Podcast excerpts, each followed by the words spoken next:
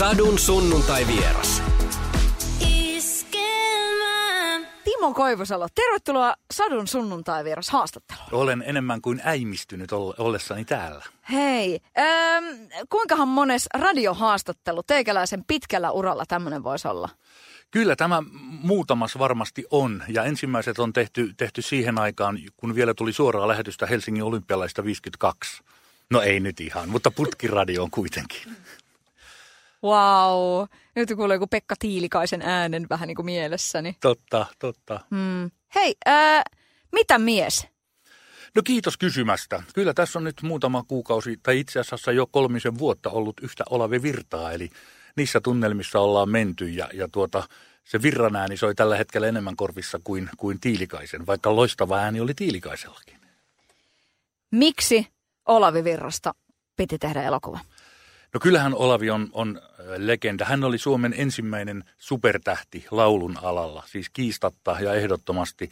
Elokuvan puolella oli aikaisempin suuria staroja, Tauno Palon kaltaisia, mutta musiikkibisneksessä Olavi toi sellaisen amerikkalaisen häivähdyksen tänne meidän mollikansan keskelle, vaikka häntä yllättäen pidetään tangokuninkaana. Hän levytti tangoja toki, mutta hänessä oli aina se svengi. Vaikka olisi ollut haikea slaavilainen mollibiisi, niin hän sai siihen semmoisen blue note ja blue statsin, että hän itsekin halusi olla tämmöinen amerikkalainen viihdyttäjä, entertainer, ja sitä hän oli. Ja se on kantanut näihin päiviin asti. Mikä on sun ensimmäinen kosketus tavallaan Olaviin, niin kuin ihan, ihan jos, jos mietit, että tota, pikku Timo. Mm. Joo, kyllä se on nimenomaan radiosta pienenä poikana 60-luvun puolivälissä.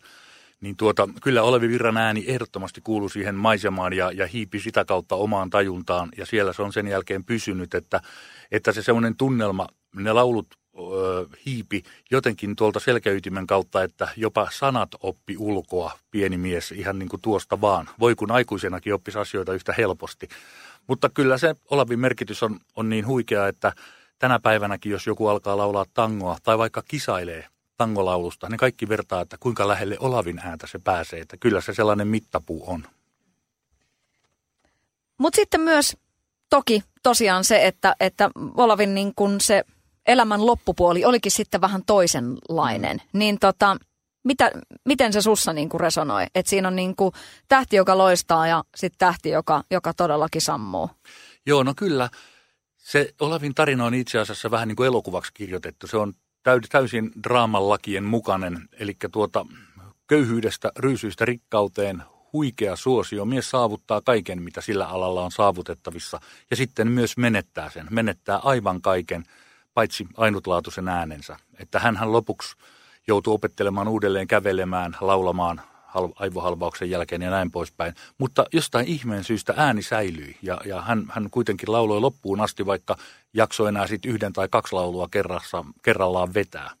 Ja kyllä kaikki aikalaiset kertoo siitä, kuinka porukat esiintymispaikassa pilkkas, buuas ja, ja nauro, kun Olavi tuli keppiin nojaten lavalle, istahti tuolille ja näytti aika ihmisrauniolta, mutta kun hän avasi suunsa, niin ihmiset mykisty ja kyyneleet valu ihmisten silmissä ja mestari oli palan vielä kerran. Et se on, se on huikea, huikea lahja hänellä ollut ja tässä leffassa totta kai ei kipeitäkään aiheita vältellä, että sitä, siitä kerrotaan ihan rehellisesti ja niin poispäin, mutta, mutta tuota, ei myöskään niissä haluttu mässäillä että yllättäen me saatiin tähän aika myöskin valoisia puolia rakkaustarinan muodossa, joka, joka sitten löytyi sieltä, sieltä tota, hänen tyttäriensä kertomana. Sieltä löytyi kauniita ja hienoja juttuja myös.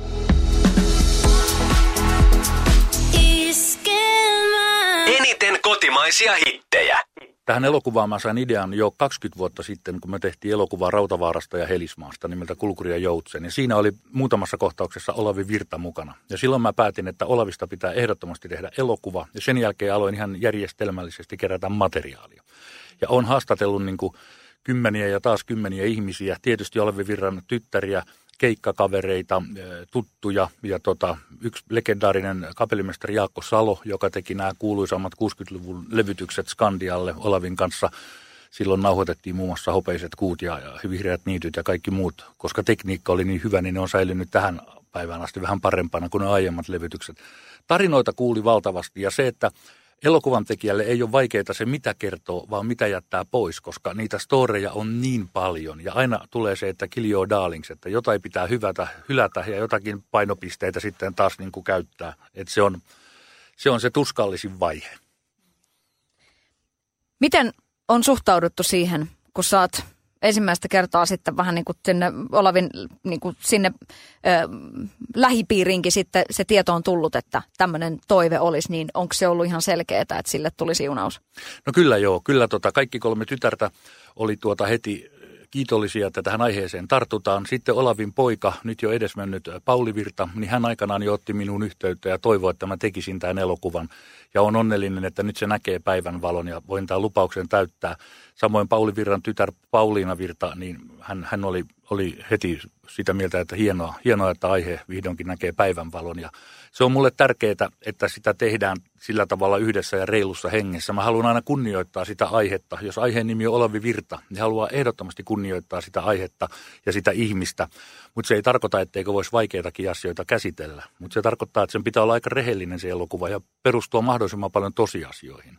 Et mä aina haluan, kun mä teen elämänkertaelokuvan, että kun jengi lähtee sieltä leffasta, niin ne tietää siitä hahmosta jotakin oikeita tapahtuneita asioita, eikä vaan jotakin epämääräisiä häivähdyksiä. Että totta kai elokuvassa on myöskin draamaa, jota on jouduttu sinne sekoittamaan ja mielikuvituksen tuotetta aasinsiltoina. Me ei voida tietää, mitä ne heput on hotellihuoneissa höpöttäneet ja näin poispäin, että kyllä siinä on joutunut vähän kehittelemäänkin. Mutta mitä, mitäpä luulet? Minkälaista ajatusleikkiä olet käynyt niin kuin sillään, että, että onko, onko Olavi itse antanut tälle siunauksensa niin sanotusti? Mikä se on semmoinen niin kuin feng shui tästä on? No kyllä joo, kyllä mä niin ajattelisin ihan tietysti itsekkäästi ajateltuna, että jos Olavi tietäisi, että hänestä tehdään elokuvaa, niin kyllä mä luulen, että hän olisi aika onnellinen, että vuonna 2018 häntä vielä juhlistetaan ja tehdään tämmöinen kunniaosoitus hänen elämäntyölleen. Mä oon siitä ihan täysin vakuuttunut. Ja näin sanoo kaikki hänen kanssaan keikkailleet ja aikalaiset kaverit, jotka sanoo, että vihdoinkin. Ää, kotihyllystä löytyy Jyrki Hämäläisen kirjoittama Tangokuningas Olavi Virta-kirja. Mä oon lukenut sen niin kuin parinkin otteeseen itse asiassa ja, ja tavallaan niin – siellä on niin kuin muutamiinkin semmoisia kohtia, että on vaan niin kuin repeily ihan täysin, että mm. että on niitä, että ajetaan jossain Helsingissä jollain bussilla ja siellä on niin kuin Olavi puikoissa ja sitten on niin kuin daameja tavallaan auto täynnä, joku ottaa vähän suikkaria siinä tyyppisesti niin kuin matkalla. Niin sillä wow, onko tämä se meidän, niin kuin, tämä on niin kuin se meidän, meidän niin kuin iso tähti. Mm. Kyllähän aina kun puhutaan tuommoisista menneen ajan sankareista, niin me pidetään niitä semmoisina vanhoina huruukkoina. Mutta totuushan on se, että ne oli nuoria, intohimoisia, hauskoja jätkiä, joilla oli vauhti päällä. Että tuota, tästä kirjastahan ollaan montaa mieltä, että siellä on aika paljon väritettyjä juttuja ja tarinoita, joita mä oon kuullut hyvin monelta taholta ja, ja o, suurin osa niistä, tai ei, sanotaan, että monet niistä on osoittautunut ihan hölynpölyksi. Mutta sitten totta kai on myöskin hyvin oikeita storeja. Ja itse joutui tekemään sitä työtä tuohon leffaan niin, että, että kun kuuli näitä tarinoita, niin joutui jaottelemaan, että onkohan tämä nyt urbaanilegendaa vai onko tämä totta. Ja jos tarpeeksi moni tyyppi kertoi sen asian ihan samalla tavalla, niin sitä ajattelin, että tämä on voinut tapahtua, jos se täsmää vielä muihin asioihin ja näin poispäin. Että semmoista salapoliisityötä sitä teki. Yksi lähde, lähde sitten oli tota, Olevi Virran tytär Ilse Ilse Hammar, joka on nyt kirjoittanut myöskin isästään kirjan nimeltä Isäni Olavi Virta. Hän piti teinityttönä päiväkirjaa ja, ja niitä muistoja hän on nyt tuonut esiin lähipiiristä. Huhhuh. Joo, se on hieno, hieno, hieno asia, että saadaan tämmöinen näkökulma. Olavistahan on useita hyvin ansiokkaita kirjoja, tietokirjanomaisesti ja elämäkerranomaisesti kirjoitettu myös, mutta on hauska, että saadaan niin läheltä sitä, sitä niin kuin oikeaa, mitä tapahtuu ja kuinka tämä ihminen on sen kokenut. Oliks, olisiko ollut mitään mahdollisuutta, että Olavin tarina olisi jotenkin toisella tavallakin päättynyt? Niin, kyllä sitä on pohtinut paljon, että missä se viisasten kivi on, että miksi käy aina niin? Miten, miten voisi sanoa Hepulle määrätyssä kohtaa, että ota iisisti, sulla on jo kaikki. Sä, sua palvotaan, sä oot ö, suuri tähti, rahaa työnnetään taskuun ja, ja uploadit on pitkiä. Mutta jostain kumman syystä se on hyvin yleismaailmallista, että aina kun uploadit vaikenee, niin sitä huumaa pitää jollakin jatkaa.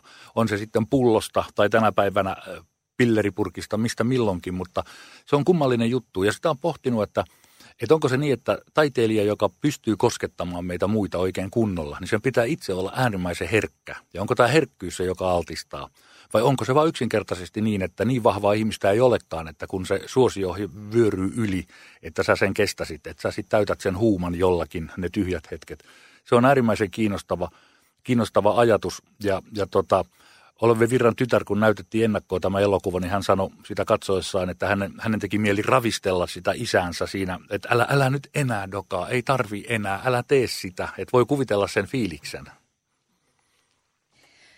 Kuinka paljon sulla tässä niin kun projektin aikana on mennyt silloin tunteisiin, että et, et on tullut ehkä tota samanlaista, että voi perhana soikoon. Mm, kyllä joo, kirjoittaessa kävi niin, ja sitten taas kun se taika, kun näyttelijät ottaa ne roolihahmot ja, ja, ja ympäristö on oikea, on ne lavasteet 360 astetta, eletään sitä vaikka 50-lukua, niin tuota, kyllä kuvaustilanteessa sen aistii. Siellä on ihokarva pystyssä, että nyt toimii, nyt koskettaa, nyt liikuttaa tai nyt, nyt esimerkiksi naurattaa. Ja jos sitä ei tapahdu, niin ei sitä tapahdu myöskään sit katsoessa valkokankaalta. Että ne on kyllä maagisia hetkiä aina, kun kamera käy ja sinne filmille sitä tarinaa tarttuu tai kovalevylle tänä päivänä. Mutta kuitenkin, ja, ja kyllä siellä on, siellä on monia, monia kohtauksia, joita itse jo kuvatessa niin joutuu pikkusen nieleskelemään. Miten sä kuvailet itseäsi ohjaajana, Timo? Nero. Seuraava tota, mulla on se onni, että mä, tai en mä tiedä onni, mutta mä, mä tuotan itse omat elokuvani, niin tavallaan mä pystyn aika helposti tuottaja Koivusalo ja ohjaaja Koivusalo pystyy hyvin nopeasti keskustelemaan, miten edetään, mitä tehdään. Ja mä oon päättänyt, että ohjaaja Koivusalo voittaa aina. Eli tuottaja antaa Koivusalo ohjaajana kaikki resurssit, mitä ohjaaja haluaa. Ja se, on, se helpottaa työtä tiimin kanssa esimerkiksi. Kaikki tietää, että kun tuolta hepulta kysyy, tulee vastaus ja se myöskin pitää ja pätee, ettei ole pitkiä komentoketjuja. Tai no pitkä ja pitkä, mä oon 197, mutta kuitenkin. Niin tuota, mun tapa ohjata on se, että mä tunnen sen tarinan läpi kotasin ja etukäteen mä tiedän ihan tasan, mitä mä tahdon. Ja sitten lopussa mä luotan siihen näyttelijöiden mukaan tuomaan taikaan. Ja, ja se on tähän asti toiminut, että, että jos ei tiedä mitä on tekemässä, niin se aiheuttaa epävarmuutta koko tiimissä ja kaikissa. Ja on hirveän tärkeää, että on hyvä fiilis, hyvä tunnelma, siinä on turvallinen tehdä. Ja mulla on ollut aina se meininki, että kuvatessa saa olla myöskin hauskaa. Et jos siellä on hyvä fiilis, niin ihmiset pystyy antaa parastaan. Tämä on jo tavallaan vähän vanha juttu tässä nopeassa maailmassa, mutta että millä tavalla sä seurasit Aku Louhimiehen ympärillä vellovaa kohua, ohjaaja kun olet itsekin? Mm. Mä en tunne tapauksia kovin hyvin, mitä, mitä niistä on ollut ja puhuttu, mutta onhan se aina äärimmäisen surullista.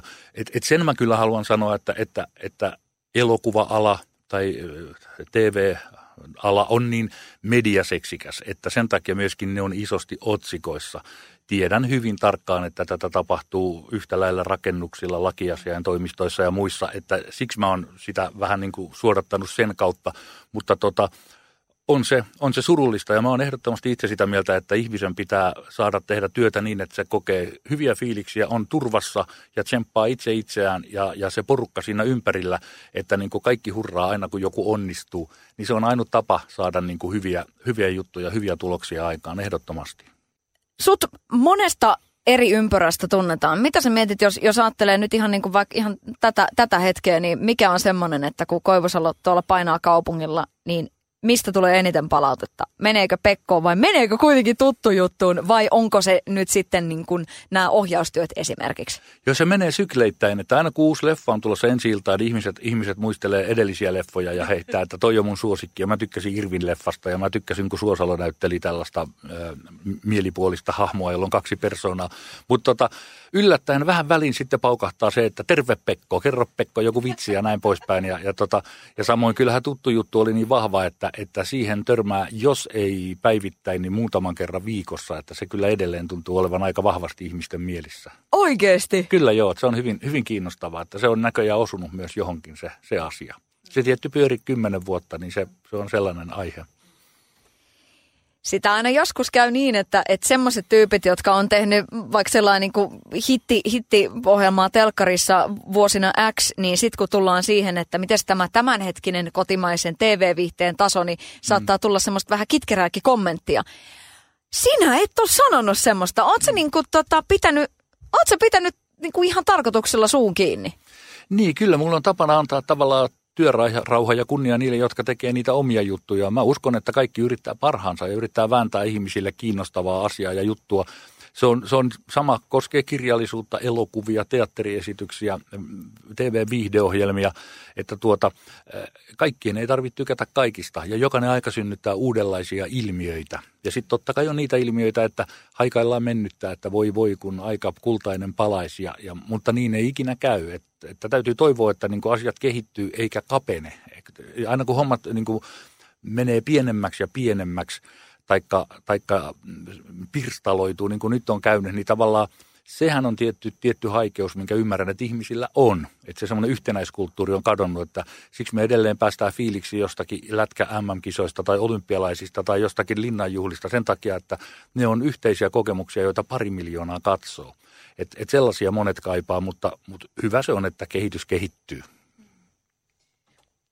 Kuinka useasti sinulta kysytään niin paluuta nyt esimerkiksi vaikka pekoksi tai sitten tuttu jutun paluuta. Kuinka usein sitä tulee? No kyllä tulee aika usein jo. Pekko, Pekko-leffoja toivotaan paljon. Se sukupolvi, joka katsoo niitä, niin nyt niiden, niiden lapset on oppineet sitä katsomaan ja DVDltä ja näin poispäin. Ja sitä kysellään. Samoin tuttu juttua kysytään aika paljon. Ja mä oon aina sanonutkin, että sikäli se olisi nyt teknisesti mahdollista, koska silloin oli erilaiset TV. Nyt on laajakuva TV ja mun molemmat posket mahtuisi kuvaruutuun. Mikä olisi semmoinen pariskunta, minkä täl, tällä hetkellä ehdottomasti haluaisit tuttu jutussa nähdä?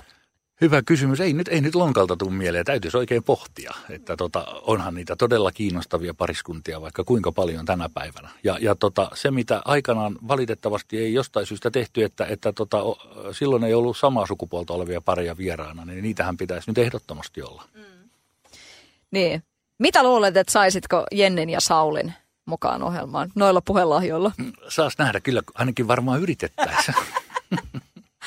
Mutta toisaalta se, jotenkin niin kun, se on jotenkin se on niin, niin kuin liikuttavaa, että ihmiset edelleenkin sut siitä muistaa. Joo, mä luulen, että se on vähän niin, että, että maailma on täynnä ja Suomi täynnä ihmisiä, viihdyttäjiä, taiteilijoita ja sitten jokaiselle jää niin kuin joku. Jos me, me muistettaisiin hyvin monitahoisesti jokaisesta ihmisestä jotakin, niin meidän päänuppi ei sitä niin kuin pystyisi säilömään, että, että niin kuin – Loiri laulaa Eino Leinoa ja on turhapuro ja tämä taas tekee tätä ja tämä tätä, että niin, niin se tuppaa olemaan. Samoin monilta hienolta laulajilta muistetaan vain biisi, kaksi tai kolme. Ja vaikka on tehnyt valtavan hienon ja upean tuotannon, niin helposti ne tavallaan ihmisten mielissä aina niin kuin kaventuu johonkin yhteen asiaan. Mutta mä en koe sitä yhtään huonona päinvastoin. Hauskaa, kun muistetaan. Hei, ja toi on just se, mä nostan kyllä hattua tolle asenteelle, koska monihan voisi olla jo sillä hei, mennään jo eteenpäin, että onhan mä nyt muutakin tehnyt. Mistä se tulee, Timo? Niin en mä tiedä, kai se on tämä niin kuin luontainen arvostelukyvyttömyys. Hei, kyllä se on kuule aika paljon muutakin.